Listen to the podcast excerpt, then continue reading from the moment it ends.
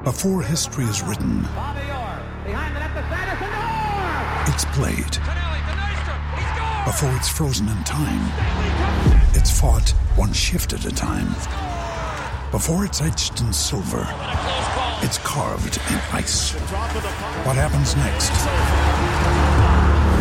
will last forever. The Stanley Cup Final on ABC and ESPN Plus begins Saturday. Love this podcast? Support this show through the supporter feature from ACAST. It's up to you how much you give, and there's no regular commitment. Just hit the link in the show description to support now. The Two Footed Podcast is brought to you by EPLindex.com and our presenting sponsor, Liberty Shield. Liberty Shield is a VPN provider. A virtual privacy network allows you to go online, change your location, access things you're geo-blocked from, while keeping your data safe. So, as an example, if you are a UK expat and want access to BBC iPlayer to watch Match of the Day or ITV Hub or all four, but you get that message that says this content is not available in your location, a Liberty Shield VPN gets you around that block, allows you to watch whatever you want on those services while also keeping your data safe. And it goes further than that. It allows you to open up Netflix's entire library by just changing your IP address. Liberty Shield is the number one rated VPN provider on Trustpilot with five star ratings across the board. So go to libertyshield.com right now, use the code E EPL25 and get either the hardware package or the software package. The hardware package is a router that you plug into your existing router and any item you want to change the IP address on, be it your phone or your television, you connect that to the new Liberty Shield router. All other items can remain connected to your existing router.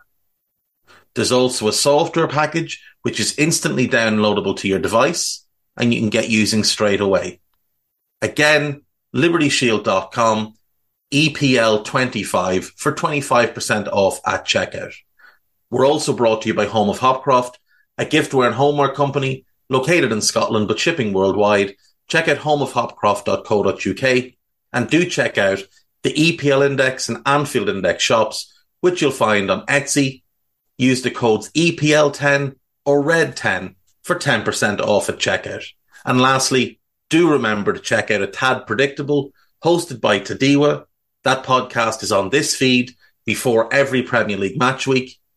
And then the EPL Roundtable, hosted by Kevin DeVries, on its own EPL Roundtable feed. So just search EPL Roundtable in your podcast device.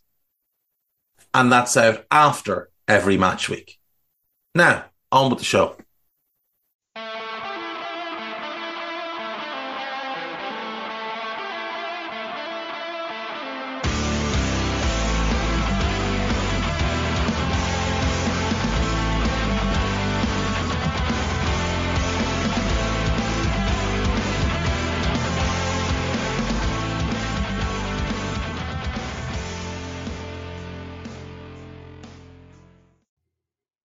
Good, boys and girls? Two Footed Podcast. Today is Thursday, the 18th of May. Hope you're all well.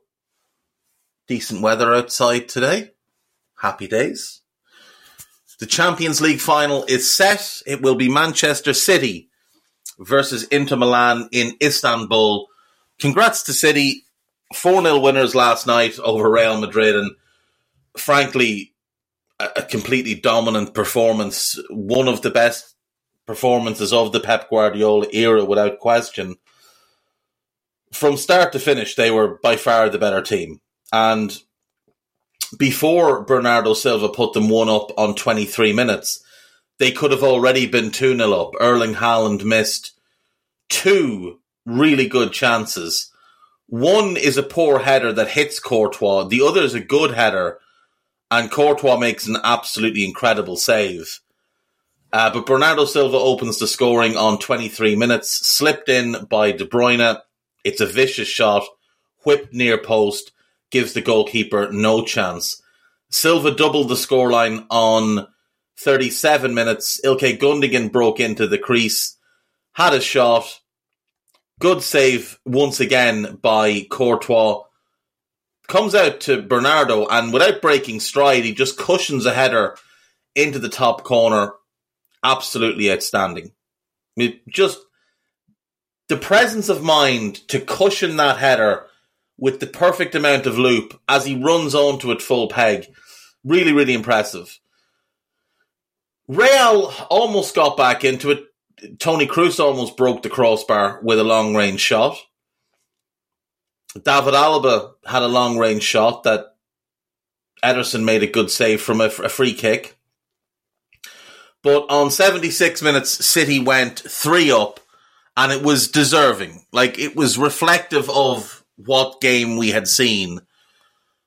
I'm not sure who the goal is going to be credited to. It's a free kick from the left side, comes across. Akanji gets a flick to it but it hits Eder Militao, and that's what takes it by the goalkeeper and in. Now, Akanji's flick, if it was on target, probably means it's his goal, but in truth, it really is an own goal.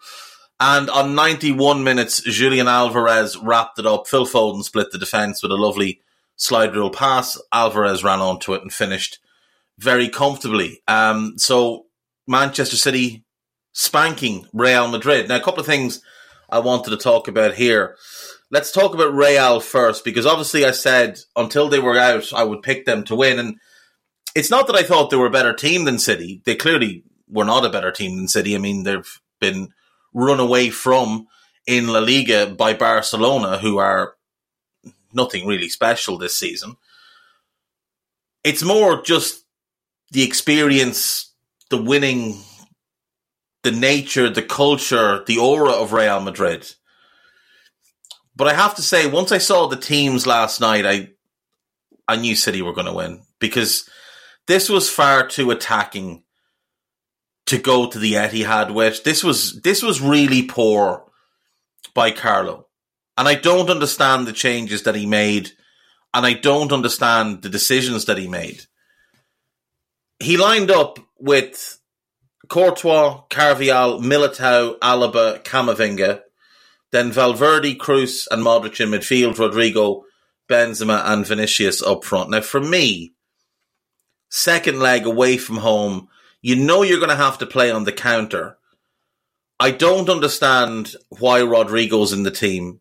You've got to put Valverde further forward and bring Camavinga or Tchouameni into midfield. Ideally, both, with one of Modric or Kroos sitting out.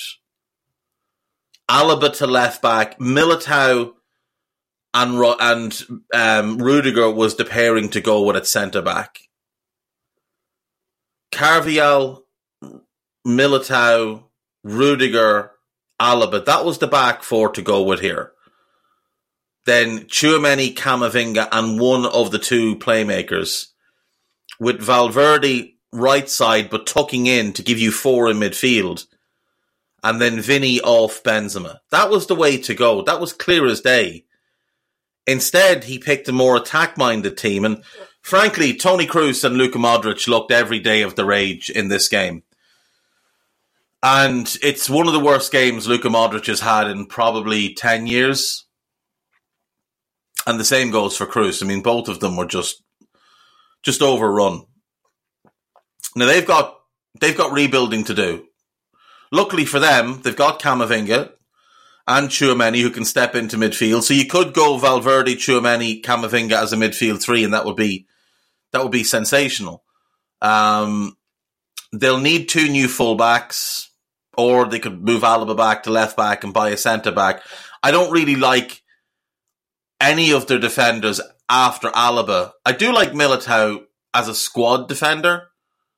Like I can play him right back, I can play him centre back. I don't know that I'd want him starting for me every game. But Alaba, I love as a left back, less so as a centre back. Though to his credit, he obviously has done well at centre back over the last couple of years. But they've got rebuilding to do, not huge amounts, because they've already got a lot of good players in place. But I think they need to go this summer and they need to buy at least two defenders. At least two defenders. And they're being linked with Alphonso Davies from Bayern Munich, and that would fix the left back issue. But you play him left back, Alaba left side centre back. Fair enough. They know each other from Bayern as well, so there's an existing understanding there. But they've got to get a centre back then, and they've got to get a right back. They really do have to bring in a new right back. Danny Carvajal is washed. He was washed last season. Diaz had a stinker in the final, and people got the impression that Carvajal was was back to something resembling his best. He just isn't. As for Kroos and Modric, I think you keep them, but you you start to taper down their minutes quite significantly. Benzema is still great, but Benzema last night looked limited because he's not fully fit, and they're going to need to find some way to have a good backup to him that they can actually rely on so that he can play maybe 35 games a season instead of 50. And all of this is to say they seem insistent on buying Jude Bellingham when really and truly Jude Bellingham is not what they need. Now, if they were looking to maybe sell Tchouameni or sell Valverde and buy Jude, then fair enough because then the expense isn't a hundred plus million. It's, you know, maybe 30 million when you factor in what they get in for a Valverde or a Tchouameni. But they've got they've got decent amounts to do this summer. And they've got a decision to make over Carlo as well. Last night was the first night I ever watched a Carlo Ancelotti team and thought he's had his pants absolutely pulled down his arse hand here. And Carlo's never been a great tactician. That's not his bag at all. But his in-game management is normally excellent. Even if he doesn't always set his team up perfectly, his in-game management is normally great. But you rarely see him completely and utterly just owned by the person in the other dugout. And last night, Guardiola had him had him for dinner. Like, um, as for City, a couple of standout performers from last night. Rodri was unbelievable, unbelievably good. Bernardo was great having Bernardo, De Bruyne, and Gundogan in the team makes such a difference to them. And they draw so much attention that it gives Grealish a lot of freedom, and it gives Grealish always a 1v1. And when he's 1v1 against Danny Carvajal, he's going to win that battle all day. It was brave from Pep to go with the 3 2 4 1 shape, really was brave. But all things considered, I, I think I think City will go on and win this final by a couple of clear goals. No disrespect to Inter Milan, but they're not on this level. They just aren't on this level. So the league is done. The Champions League they should win this year, and the FA Cup they should win this year. And that will lead to the treble. That will be the second ever Premier League, Champions League, FA Cup treble the first obviously being United's 99 team. And I saw a lot of people last night say this is the best, the second, this is the second best team I've ever seen after Guardiola's Barca. This isn't even the best City team they've had under Pep. I'm sorry, it's just not. Like, they're very good, don't get me wrong. They're very good. This team is not as good as the Centurion team or the team that got 98 points in 2019. That team would beat this team. Liverpool's team from 2018-19, 2019-20 would beat this team. United's three in a row winners would beat this team. Arsenal's Invincibles would beat this team. United's treble winners would beat this team. This is a very good team. And if they win that treble, then they will obviously go down in history. But this team is not as good as those teams. It just isn't. And, you know, that early Pep team had got 100 points and the following year won a domestic treble while getting to the quarterfinals of the Champions League and, and going out through their own stupidity. But had they beaten Spurs as they should have, they would have beaten Ajax. And in the final, them against Liverpool, would have been hard to pick against City, even though Liverpool were great at, at the same time. I just the the Premier League has been poor this year, And the Champions League has been largely poor this year. I mean, you look around Europe, Bayern, not a great team this year. Not a great team this year. Dortmund, not, not great this year, but they have improved. But Bayern have regressed, which has allowed Dortmund to catch them. But it's not that Bayern stayed at the same level and Dortmund fought their way up. Bayern regressed to meet Dortmund. You look at Spain, I mean, Barcelona winning the league, Manchester United slapped them around the place. It's an average United team beat Barca quite comfortably. Atleti aren't a great team this year. Sociedad aren't a particular, they're, they're okay, like they're decent, but there's no great team in that league. And Real, I mean, they're just old at this point. There's just a lot, a lot of old pieces in that team. And there's a lot of inconsistency. Rodrigo is wildly inconsistent. Militao is inconsistent. Carvajal, Kroos, Benzema, Modric, they're old. Rudi- Rudiger, wildly inconsistent. They, there's no great team in Europe this year. That's not to diminish what City are doing, not at all. If they win it, they win it. But let's not pretend this is a vintage Real Madrid team. That they, it is vintage in one way, but it's not a great, great Real Madrid team It wasn't a great Bayern team that they beat. It's a team that knows how to win with Real, and that's why I thought Real could win. But when, when we look talent versus talent, City were always winning that game, weren't they? So, all the praise to City's team, fair play, but this is not the best City team that Guardiola's had, let alone the second best team of the last 20 odd years. Just isn't. It's not even close. Pep's Bayern would have beaten this team, and they didn't win the European Cup.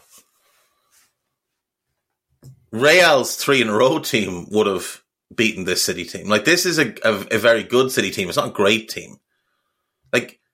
Kyle Walker's past his best. Akanji's average. John Stones is fairly average. Grealish is wildly inconsistent. Ederson's inconsistent. Rodri, Bernardo, De Bruyne, Gundogan, Haaland, and Dias. They're all very, very good.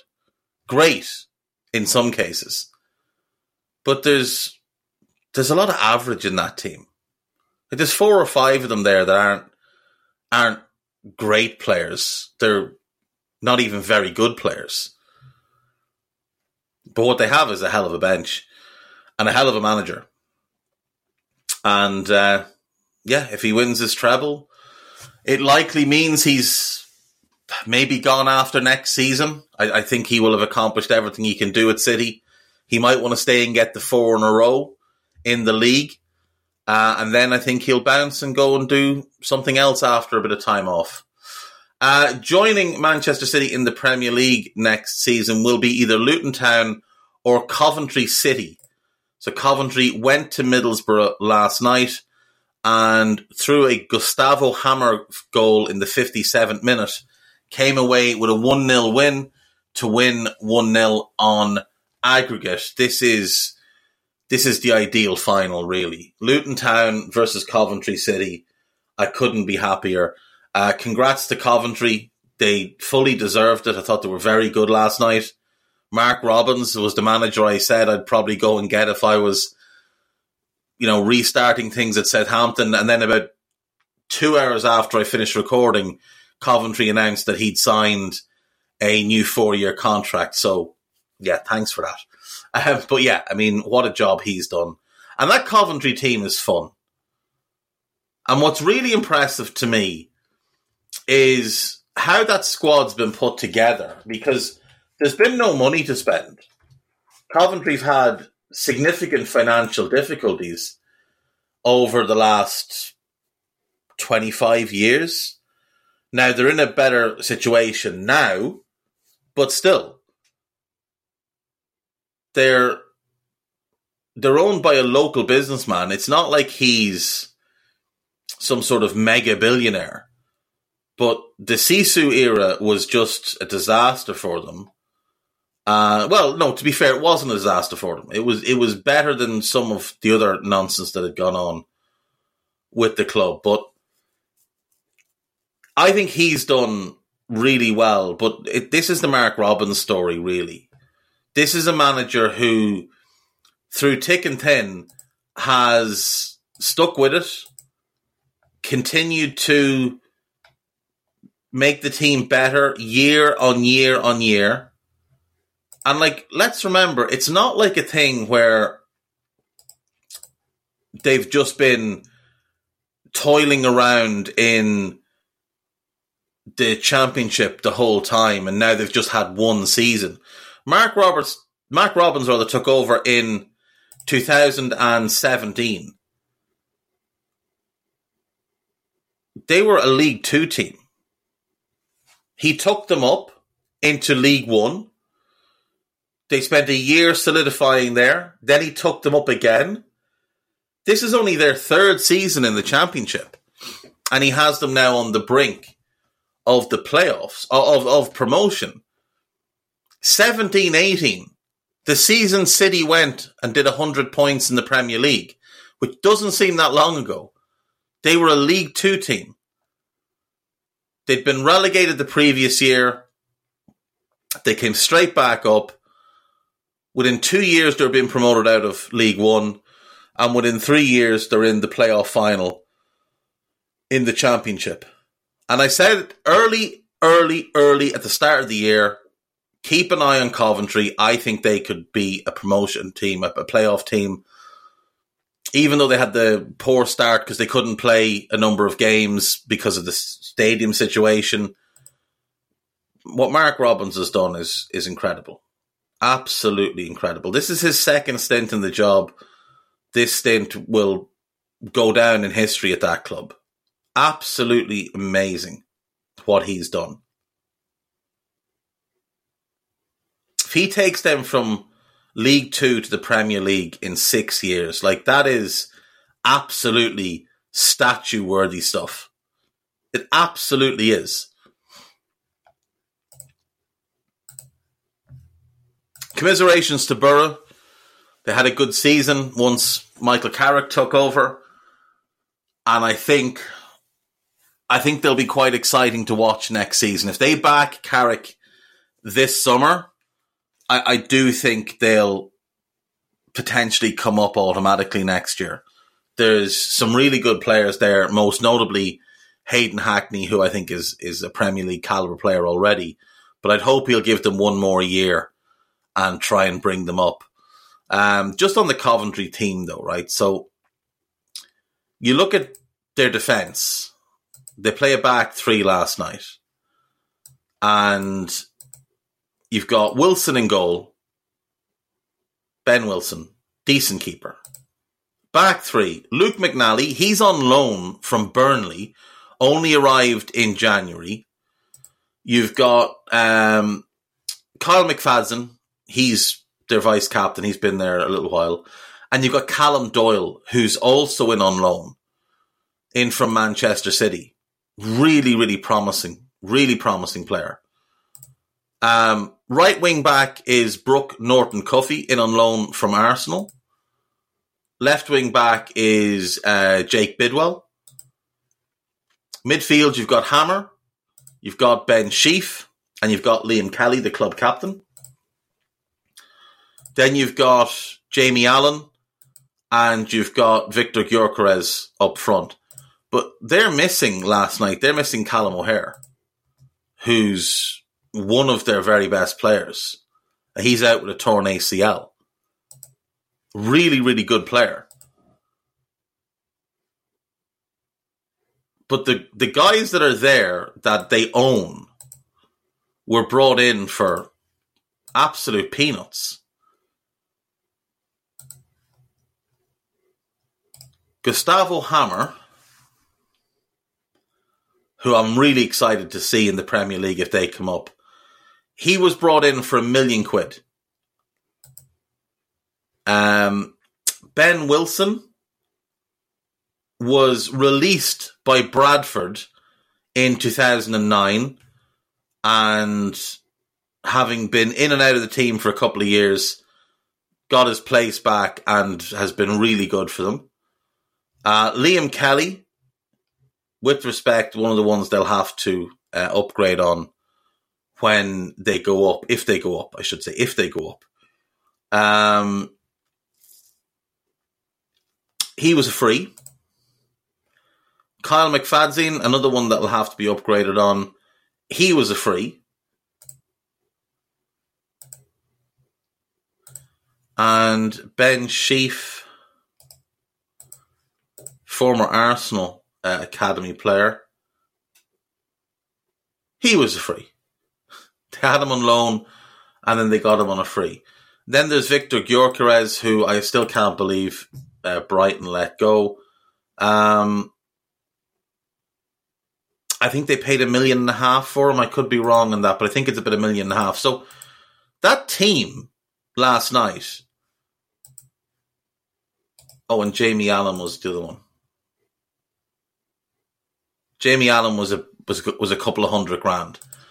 That team last night cost less than three million to put together.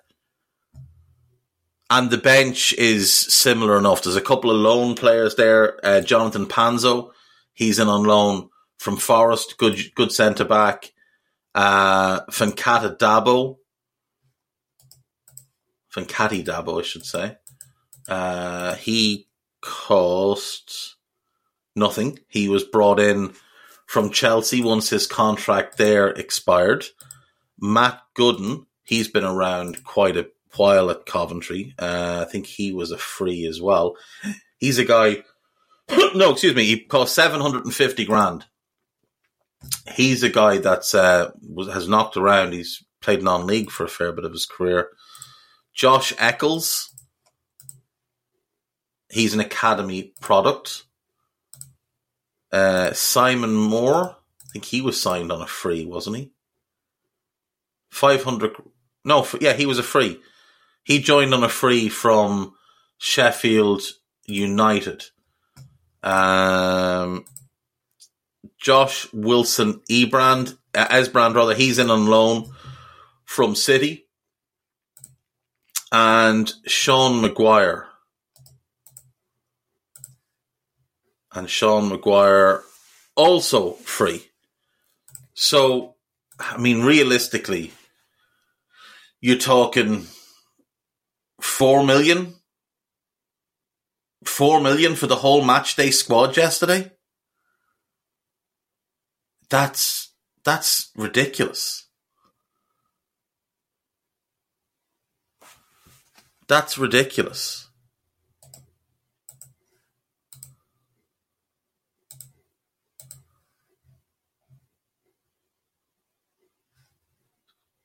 Free transfers, loans, and just working around the fringes. It, it's incredible what promotion could do for this club.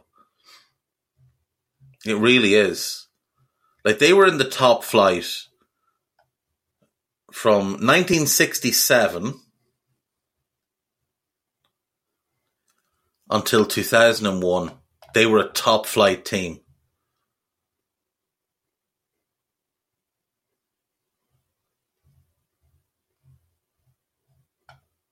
They dropped into what's now the championship. They were there until 2012. Sorry, 2013. They got relegated. Then in 2017, they were relegated again, and then they've started this climb back up. But yeah, like they were a they were a top flight team for a long, long time, over 30 years.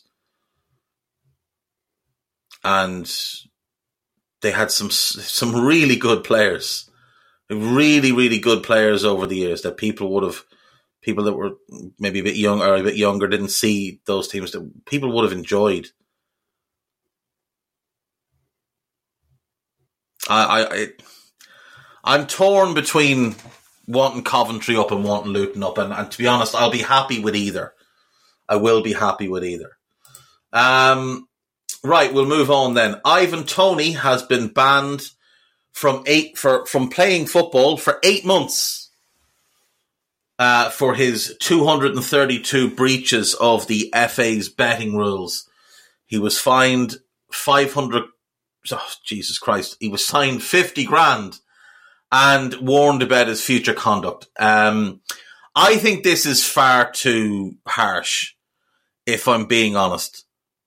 I think it's far too harsh. He will not be allowed to play again until the 17th of January 2024.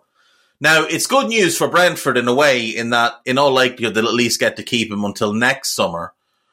But it's just like, let's be honest. Ivan Toney plays for a team sponsored by a betting firm. Up until the last two years, he played in a tier of football sponsored by a betting firm. His previous club were sponsored by a betting firm. You can't you can't promote betting and then uh, just be so rigid over what players can and can't do. Like Toney admitted that this was more than just, you know, for fun. This was somewhat of an addiction because this was put there in front of him from a young age. Um, he's owned up to it. He's taken responsibility. He says he won't comment on it until um, the independent panel releases their findings. But at 27, to lose eight months of your career, that's that's really tough. Really, really tough. He would have been, I think, nailed on for a move to a big club this summer. And maybe, maybe somebody will still decide to bite the bullet and go for him as I've said, I'd love to see him at Villa with Watkins. I think the two of them together would be just chaos for anybody to try and deal with, especially with Jacob Ramsey bursting from midfield to get on the end of things. But it's it seems unlikely that anyone will touch him now un, until probably next summer. Because I don't think you'd want to buy him in January when he's been off for so long. You'd want to see what he looks like when he comes back. But, you know, 232 breaches of betting rules gets him eight months. What does industrial level cheating over a 10 year period get you? Especially when you factor that it's only a 10 year period because that's when the investigation started. The cheating didn't stop, the investigation just started. Um, let's see how, how they react and how they act on them. Toney is allowed return to training as of the 17th of September, which at least means, you know, he's not completely cast away from the game. He won't be allowed to do preseason. Uh, he won't be allowed to be involved in anything like that, but he can come back on the 17th of September and, and do his own preseason at that point. And I would bet that the Ivan Toney that comes back is an absolute monster. Um, we'll do the gossip, we'll take a break, and then we'll come back with our listeners' questions. So, uh, Arsenal are preparing a club record £92 million offer for Declan Rice. Wow, £92 million for Declan Rice. That is um, quite the overpay.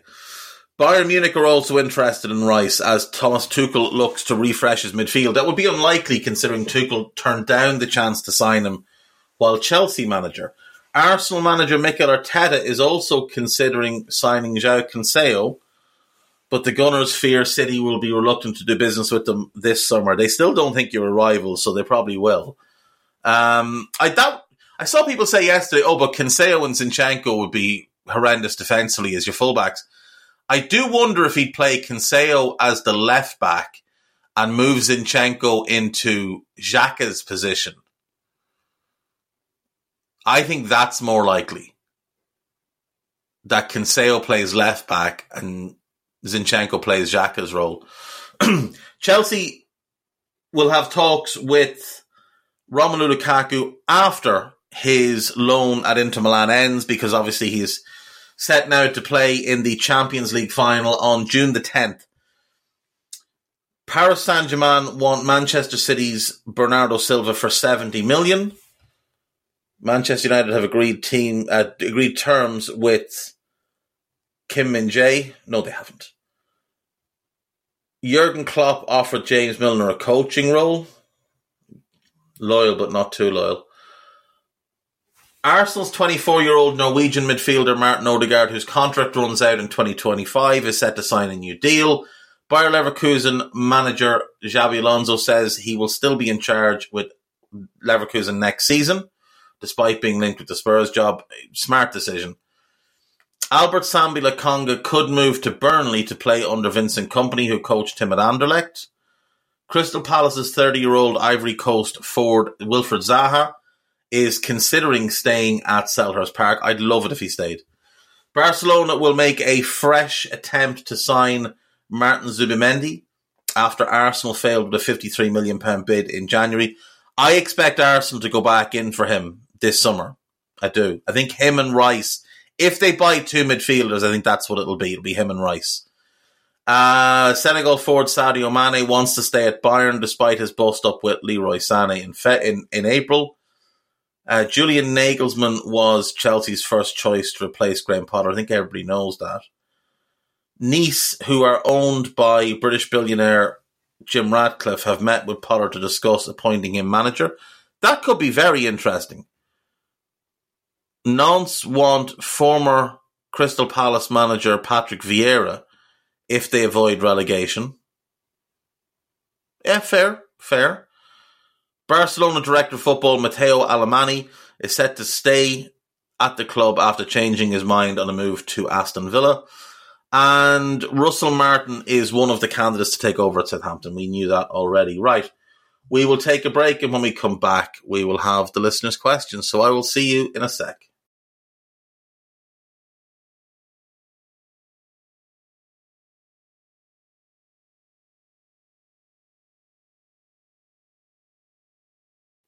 Right, welcome back. So, it is listeners' questions time. Uh, I've got two here from Alex. Uh, question one is Ivan Toney still eligible to play the next eight months outside of England? And if he were, where do you think would be a good fit? In theory, he is, but as in past cases, it's most likely that the FA will apply for that ban to be uh, to be worldwide. So, um, no, Ivan Toney's not going to be able to play. Where would be a good fit, though? I mean, a Bayern Munich would be perfect. I think he would be perfect for Bayern Munich. I think he'd score for fun there. Uh, hopefully, a, hopefully a fun challenge. Create an all-time 18 only from teams you support. Cannot have two teams from the same country. I've heard you talk about Liverpool, Bremen, Genoa, Celtic, and an Irish team. St. Pat's, that's St. Pat's Athletic. Um, feel free to add others if there are. Right, so um, Alisson, Trent, Paul McGrath, Virgil. We'll go Branca at left back. Branco.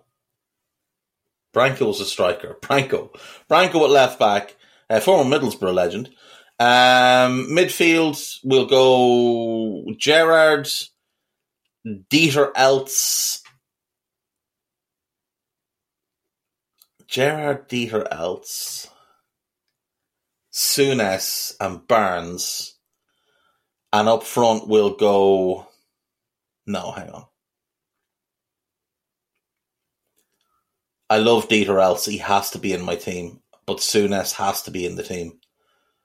Barnes has to be in the team. Gerrard has to be in the, It has to be them. It has to be them. So up front, we'll just go with We'll play Salah as the nine and we'll play Dalglish just behind him, and Dalglish counts for both Celtic and Liverpool. So, yeah, that will be it.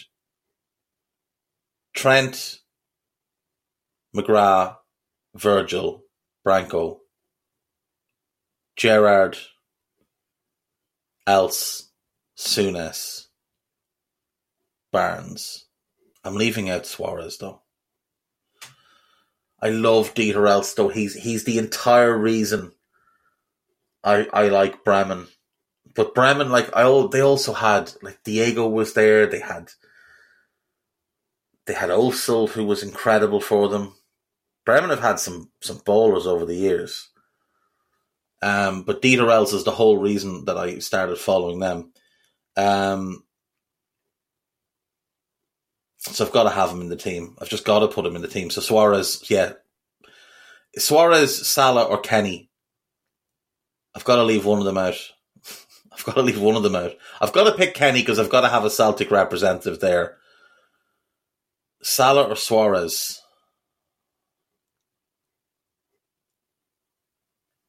Do you know what? I'm going to go with Suarez. I'm sorry, Mo.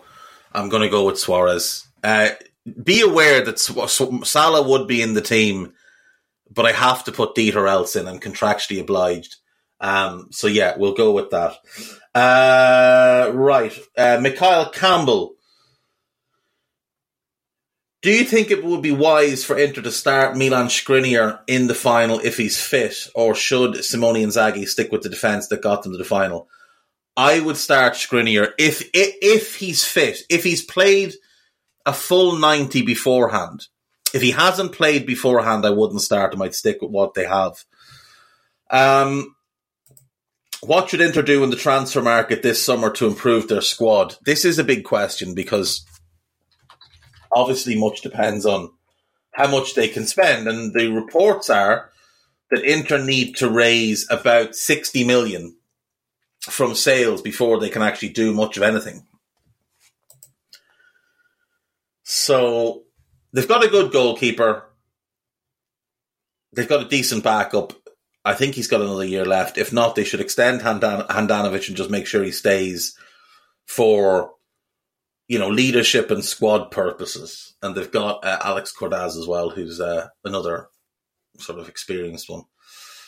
Um, do you know what they should do? One of the things they should do is they should start selling so many of these players that they've got on loan. One, two, three, four, 5, 6, 7, 8, 9, 10, 11, 12, 13, 14, 15, 16, 17, 18, 19, 20, 21, 22, 23, 24, 25, 26, 27, 28, 29. They have 29 players on loan. Nobody needs to have 29 players out on loan. So sell everybody that isn't going to make the grade. Now, there's clearly some of them that they will want to keep, like Esposito and Pinamonti, probably. So you probably keep them, but most of these players could be sold. Um, Dumfries is solid, so I think you probably keep him. Dimarco's solid, so you keep him. So there's your wing backs. You've got Bastoni, he's great. I'd move on Robin Gosens because he's definitely going to be worth some money. You're going to get a good fee for him. And you've got to replace Skriniar. Uh, let's have a look. You're probably going to have to work on cheap deals and, you know, gets to maybe do a couple of loans with obligations. Um, you need to replace that middle centre back role because De Vrij has fallen off a cliff, and Acerbi, I mean, he's well past his best, but still giving it a go. He's on in on loan. But still, uh, you'd have to be looking to replace him. You would. You'd have to be looking to replace him. Um, who you replace him with, though, is a question. I mean, Mats Hummels.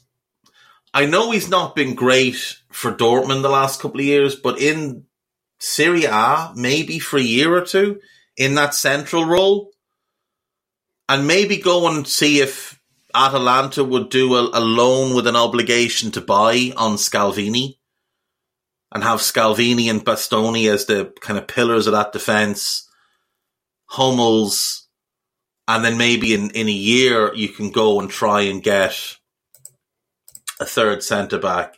But Scalvini is one I would do. He would he's someone I'd make a priority. Um I'm trying to think who else would work in that middle role.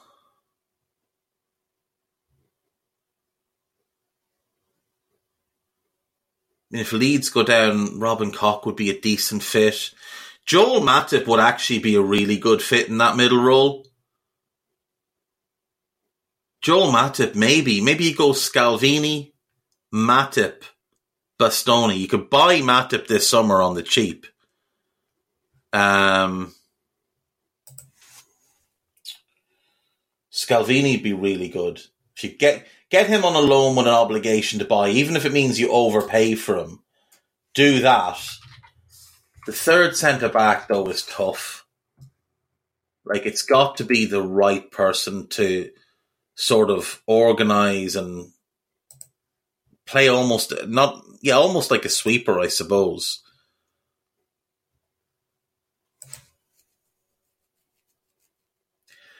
If Roma were willing to do business,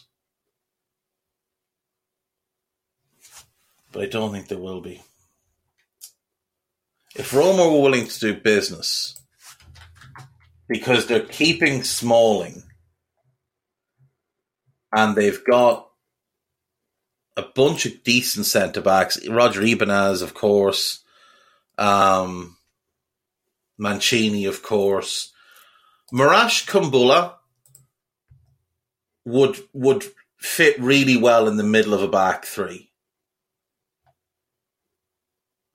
If I yeah, if I could get him, Scalvini, Kumbulla, and Bastoni, then I have a young defence that I can build on for the long term. And while Kumbulla plays for Albania, he was born in Italy and speaks fluent Italian. So I think having him and Scalvini, him, Scalvini, and Bastoni would work really well. I'm still very high on him. I still think he's really good. That's what I would look to do at the back. Those three. Um, obviously, the focus in midfield is to put Barella in the best possible situation for him to to succeed. Uh, I do very much like uh, Kristjan Asllani, who's in from Empoli. Uh, sorry, came in from Empoli. So yeah, he he's one I would play in midfield as well. And then if Brozovic is sticking around, then he's my holding midfielder. So that's my three. Now, I know Calhanoglu plays an important role, but I, I just I'm not a huge fan. Um,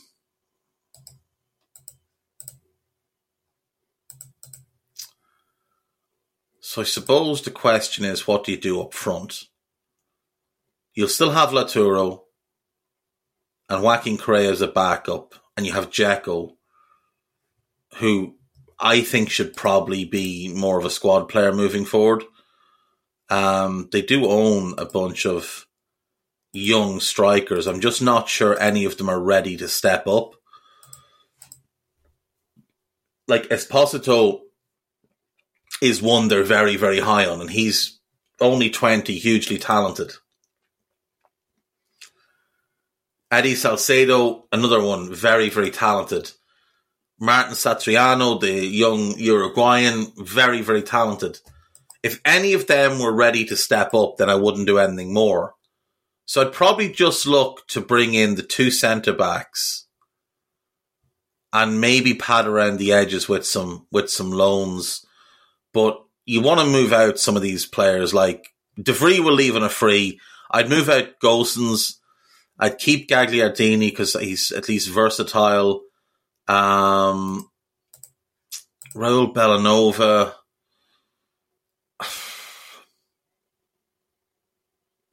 I, I wouldn't. I wouldn't keep him.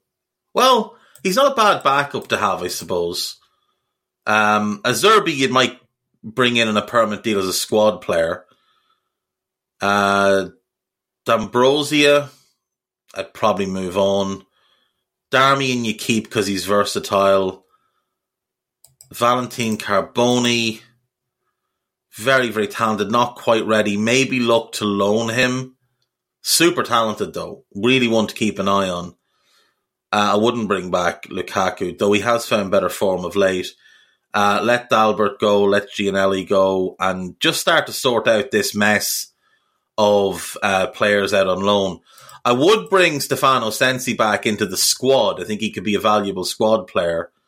Um, but yeah, I mean, there's there's not a whole lot you're going to be able to do until you can figure out what the financials are going to be. But if I could get Kumbulla and Scalvini, say buy Kumbulla, get Scalvini on a loan with an obligation to buy him next summer. I think that's what I do. And like like I say, you sell just sell a bunch of these players out on loan because clearly, like there's four goalkeepers out on loan right now. That's you're not going to have all of them. Like one move you could do maybe is you could sell Andre Onana and look to bring in a younger, cheaper goalkeeper, like say Verbruggen or Alban Lafont or something like that. Because um, Onana, I think, would bring in uh, a really good fee. And I've just realized that Andre Onana's actual name is Andre Onana Onana, which is tremendous. Um, so you could look to sell him and bring in a younger keeper, or maybe you feel like one of the goalkeepers you have on loan is good enough to become your first choice. Now, I don't know anything about any of them, to be totally honest. Uh, but I'm seeing a few of them on loan. It doesn't look like they've that they've played much on their loan spells. Uh, Radu is decent. I do know him. Uh, I don't know the other three, although this Stankovic that's been at Volendam seems to be playing very regularly. Um, bunch of defenders, bunch of midfielders. That yeah, I, I'd start clearing the decks. You, you don't need to have that many players under contract, and when you're in a financial mess, you probably shouldn't have that many players under contract.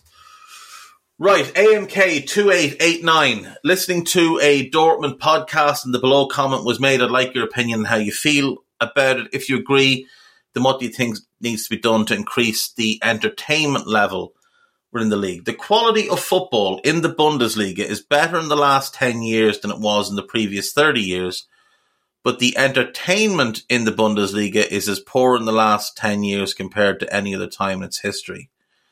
Um, I don't agree that the quality of football is better, but I do agree that the entertainment is worse.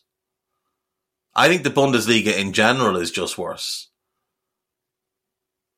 Like, you go back and look at the 80s, the 90s, and even the 2000s, I think there was, I think there was better teams there's two two big issues. Number one, the Premier League has too much money. So any time there's a really talented young player that pops up at a let's just take a club, let's say Augsburg. If a player pops up at Augsburg, he's either going to end up at Bayern Munich or he's going to end up in the Premier League by the age of 21. It's just what's going to happen. And we've seen lots of really promising young German players. Julian Draxler was always the one that stands out to me who just don't go on and reach the level that they should reach for one reason or another. Um, I don't know, to be honest, what what the move is in the Bundesliga because Bayern are just too wealthy and too too powerful.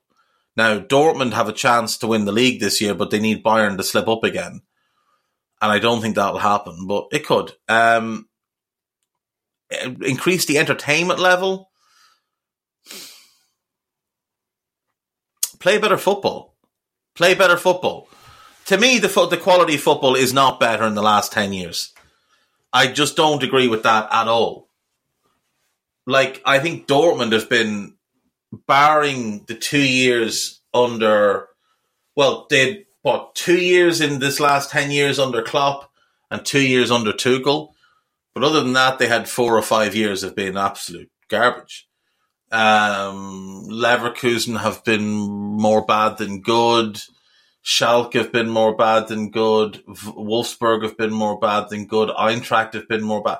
Like, who is it that's been better other than Bayern? Like, who's been good more than they've been bad other than Bayern? I, I just, no, I just don't agree with that at all. Um, Rick M, thoughts on the potential top five picks in the NBA draft? Who do you see going where? I think there's four players that are sort of nailed on to be the top four. So Victor's one. He's going to San Antonio. That's it. That's game over. They're going to be great again, and we're all just going to have to live with it. Uh, the second pick is interesting. It could be either Scoot Henderson or Brandon Miller. Now, for Charlotte, who already has LaMelo, Brandon Miller probably makes more sense as that kind of scoring wing um, with good defensive potential. But then Scoot doesn't really make a whole lot of sense. He makes actually less sense in Portland than he does in Charlotte because well, they've already got a small point guard in Dame. Now, if it were me, and this is only if it were me, if I was the Portland Trailblazers, I would go to Dame and say, look, we adore you and everything you've done for this franchise and for this city, but we can't build around you. We have to build for our future. If you would like to pursue a trade, we will fully understand understand and support that. And as long as we get a good price for you, we're happy to facilitate that. But we would rather take a young player and continue to build for our long term future. Now, if Brandon Miller's gone and I'm Portland, I think I would take Amen Thompson over Scoot. If if I was keeping Dame, if Dame said, yeah, I'll stay, then I think I'd take Amen Thompson. He's my two. Shaedon Sharpe's the three. And I'm bringing Anthony Simons off the bench. If Dame says, uh, okay, fine, trade me, I'll take Scoot then. And I go Scoot one, Simons two, Sharpe three. Or if Charlotte decide that they're just going to take the best player available, which is probably Scoot, then that means Portland can take um, can take Brandon Miller. Now, I think um, Lamelo and Scoot can work well together as long as Lamelo is willing to play off the ball a bit more. Scoot will play off the ball. We've seen him do some of that in the G League. Um, not this season, obviously, but last season. So I do think I do think those two could work together. Now, Miller in Portland will be interesting. So then they have Dame at the one. You probably go Simons at the two, Miller at the three, and Sharpe becomes the sixth man for the short term anyway. Or you could go Sharpe at the three, Miller at the four, but you'd be a bit undersized. But in the modern NBA, that's generally okay. And maybe you play Jerami Grant as a small ball five. Now, ideally, I think you go Miller three, Grant four. The issue I have with Portland is I just I just don't know that I'd want to keep Jusuf Nurkic around. I just don't think he's much good anymore. But anyway, if if Dame is set to stay and Miller's gone, I think I'd take Thompson because I think he could play with Dame. Don't think Scoot could, which would push Scoot in theory to Houston, which I think the Rockets fans would be thrilled at. But I think they end up with Amen Thompson. My guess is it goes Wemby one, Scoot two, Miller three, Thompson four, and then five. I don't know. It could be the other Thompson twin could be Taylor Hendricks. I'm not really sure who goes five. I don't think there's a clear fifth pick in this draft. I think there's four because I do think Amen Thompson's really, really good. If he develops a jump shot, he could be a superstar in the league. But I don't know who fifth is. I don't know who I would go with as the fifth best player in this in this draft class. Now, admittedly, I haven't really started to dig in too deep because the, the Wolves don't have a pick, so I'm not all that arsed about it. But here's a little wrinkle for you. It's come out that Portland want to build around Dame and that they're going to make the number three pick available this summer. Now, I'm very much in favor of the Wolves trading Karl-Anthony Towns because I've just had enough. He's a very talented player. the Wolves aren't going to win with Towns, and Gobert is pretty much a sunk cost. So I think you've got to trade Towns to start to make things happen. So what I'm suggesting is Towns for the number three pick, Shaedon Sharpe, and whatever collection of contracts you need to put together to make it work. Now, they don't have a whole lot of contracts because they've got a lot of guys out of contract this summer.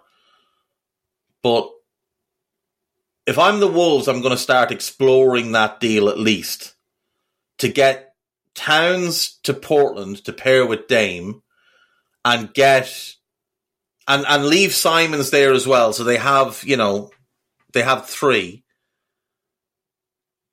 Grant is a free agent. I, assume they bring him back. So and I think Jeremiah Jeremiah Grant next to Towns would be great. And then if they bring back, let's say Matisse Thybulle, so the their starting five is Dame, Simons, Thybulle, Grant, and Cat. It's going to be pretty crap defensively. It's going to be monstrous offensively.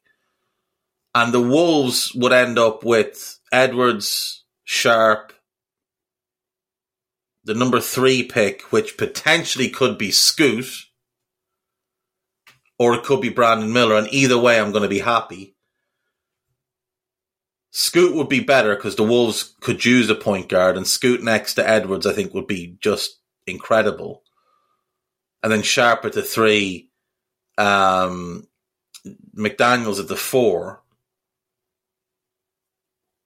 Rudy at the five. But if I'm the Wolves, I'm starting to make calls on that, honestly. I'm starting to make calls on that. Get Towns to Portland, get that pick, get Sharpe. You'll probably have to get a third team involved because Jusuf Nurkic is the kind of the matching salary that you're going to need to throw in. Now you might, the Wolves might have to take back someone like Nassir Little as well, which I'm fine with. I'm fine with, um, because I think he's a, he could be a useful player. But yeah, if I'm the Wolves, I'm I'm calling Portland and saying, look, let's make a deal happen. You can have Towns. We want three and Sharpe. And there's gonna Wolves are getting some picks here, as some other picks here as well. Like I think Towns brings a decent haul, but that's where we start. Sharpe, three, maybe another first, and then whatever salary we have to put in to make it work, and then we reroute that salary somewhere else. Maybe the Spurs, who've got all the cap room, would take on Jusuf Nurkic for a bunch of seconds, and maybe you'd take on someone that they have that they don't want. But yeah, anyway, that's what I would do. Uh, Eddie Gibbs, you seem convinced, convinced on AA Scouted that Jordan Henderson won't be a regular starter for Liverpool next season. Is there any evidence from Klopp's selection history that indicate this will be the case? Yeah, if you take a look at when he was at Borussia Dortmund, when he he played the likes of Sebastian Kehl far too long, but when they became a complete liability, he played them less and less, and then towards the end, he didn't really play them at all. Um, Henderson is now at the complete liability point. He is playing less this season. All you need to do is look at the minutes that he's playing. And uh, yeah, I, I, think it's fairly clear. It's also going to be a struggle if he's convincing new players to come to the club and um, say Mason Mount joins. Well, that's the the position he's going to play is Jordan Henderson's position. You can also look at Klopp's history at Liverpool, and it's very clear he's tried to replace Henderson multiple times, but injuries have scuppered that. Ox was bought to replace him. Then Emre started getting hurt. Emre left. Then Fabinho came in, Naby Keita came in. Ox, Naby Keita, Fabinho. Ox, Fabinho, Keita was the midfield three he wanted but Ox got injured, so he tried to buy Nabil Fekir. Nabil Fekir had arrived. It was a move to 4-2-3-1. Fabinho and Keita were the double pivot. So he's tried multiple times to replace him. Klopp speaks a lot in superlatives and frankly bullshit. I, I think you always look at what the fella does and not necessarily what he says. Um, Matt JT, you mentioned on the Daily Red the other day that Bobby was an LFC legend. Who are some players in the same bracket as him with legendary status, but maybe not an all-time great? Has there been any?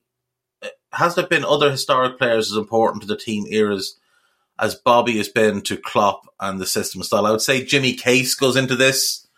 Um, Terry McDermott, their energy and drive from midfield was vital to Liverpool for years uh, in title winning teams and European Cup winning teams. So I would say they go into that legendary status, but not all time great. I'd say Phil Thompson is more legendary status than all time great as well. I don't think he'd go in the same caliber of defender as the likes of Emlyn Hughes, Tommy Smith, Chrissy Lawler, Phil Neal. Uh, although Phil Neal, yeah, no, Phil Neal won four European Cups. That's an all timer. Um, you know, Hansen, Virgil. I think, I think they're all, um, they're all players that go down as legends, but not all timers. I think Ronnie Whelan could be down as a legend, but not necessarily an all timer. And he was vital, his ability to just run a game from midfield. Um, Ray Kennedy, there's that playmaking wide player, but not necessarily an all timer, but certainly a club legend. Yeah, I think there's I think there's been a few. I think there's been a few. Uh, Isaac Gilding, all of these players have been slated for a move or to leave on a free. Where should they move this summer? Uh, right. Well, we'll just assume that these players are all leaving their clubs. So Toni Kroos. uh, we'll start with him. I would say, I would say he should actually go back to Bayern because since losing Thiago, they've lacked that conductor in midfield. So Kroos to Bayern. Uh, Ilkay Gundogan, I I really like the idea of it Barcelona. I do. I think that would be a very good move. Uh, Asensio, someone mentioned Aston Villa, and I quite like the idea of it in that role that John McGinn has been playing. If you could get him back to anywhere close to his best, he's he's an outrageous talent. Uh, Kieran Tierney, Newcastle, definitely. It's it's the ideal move for him. They need a left back. They play an aggressive brand of football that he's used to from his time at Celtic. Uh, not that he played under Howe, obviously, but they played an aggressive brand of football for quite a while while he was there, and it's closer to home. Um, although he is from the Isle of Man, so I don't know if that's really the truth that it's closer to home. Um, Elneny. El Neni. I like Elneny, but I don't really know where I'd put him. I don't know that he's a Premier League caliber player.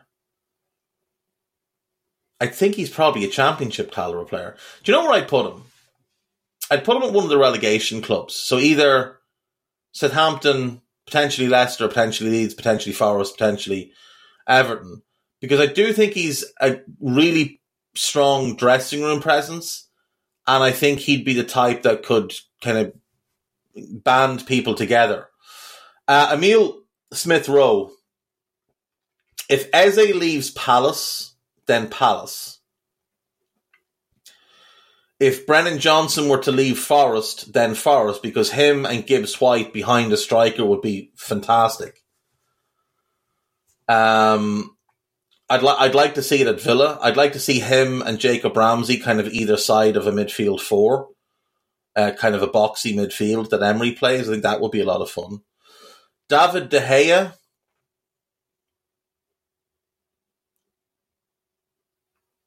Villarreal, maybe? Yeah, Villarreal, maybe. Maybe Sevilla. Is he good? Is he better than Bono? Probably is a little bit better than Bono. Villarreal. Let's say Villarreal. Victor Lindelof. Um, Victor Lindelof would be a good fit. He could go back to Portugal, be good at Benfica better than Otamendi. Um, Spain, maybe.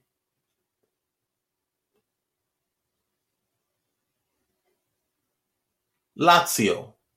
Yeah, Victor Lindelof at Lazio. Marcel Sabitzer. I think he should, I think United should keep him. I do. I think United should keep him. Adrian. Um, Real Betis as a backup, maybe.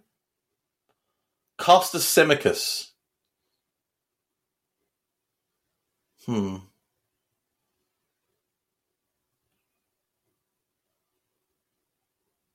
Atalanta. I think he'd be fun in their system. Atalanta. Naby Keita.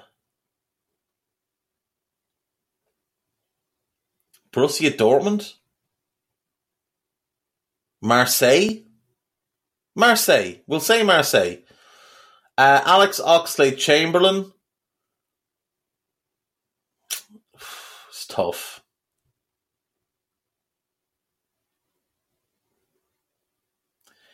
If they weren't getting relegated, I would have said Southampton. Back where it all started for him. I don't know if he'd go to Bournemouth, but I could see him doing okay at Bournemouth. In the shape that they play as one of the kind of two behind, I think Ox would play quite well there. So I'll say Bournemouth. Uh, Joel Matip, Inter Milan. Uh, Hugo Lloris.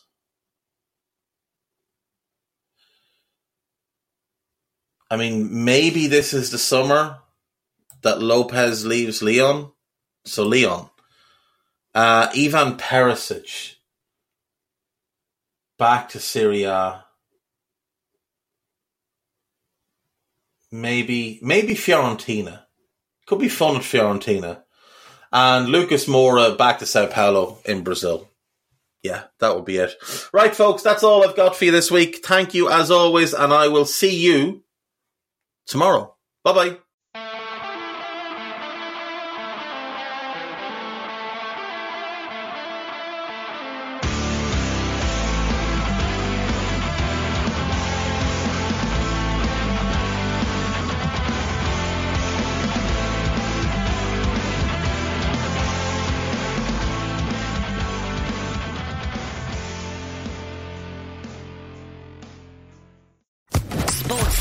Podcast Network.